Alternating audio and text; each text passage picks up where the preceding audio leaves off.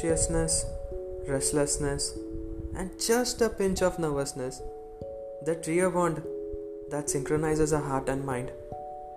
That serene feeling, the healing, the delight of all the soul talks.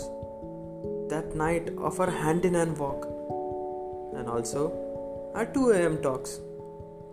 Isn't it a miracle? Isn't this a camaraderie?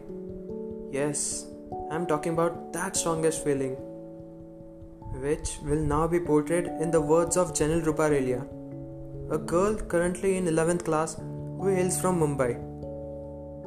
So let's welcome that dose of higher oxytocin in her own words. What is love? Someone, someone said it's a feeling where you both care for each other. Someone said it's the feeling which isn't permanent.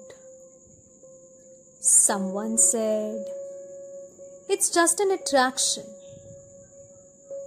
But but for her, love wasn't an attraction just like the two opposite poles of the magnet.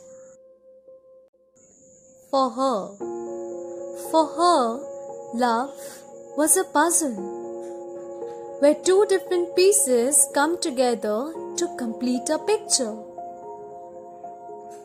What you feel in your body can be expressed once in words. But what you feel deep inside in your heart can't be expressed in words, just, just by eyes. Falling in love isn't in your hands. You fall for each other each moment.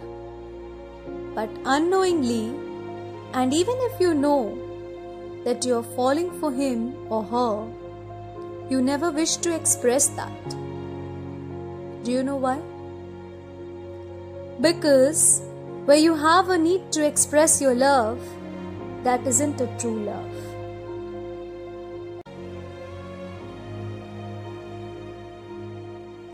Both of them. Both of them are miles away but can feel each other. Both of them are miles away but can feel each other. If one becomes sad, the eye of another gets wet. If one is ill, then the another one can feel.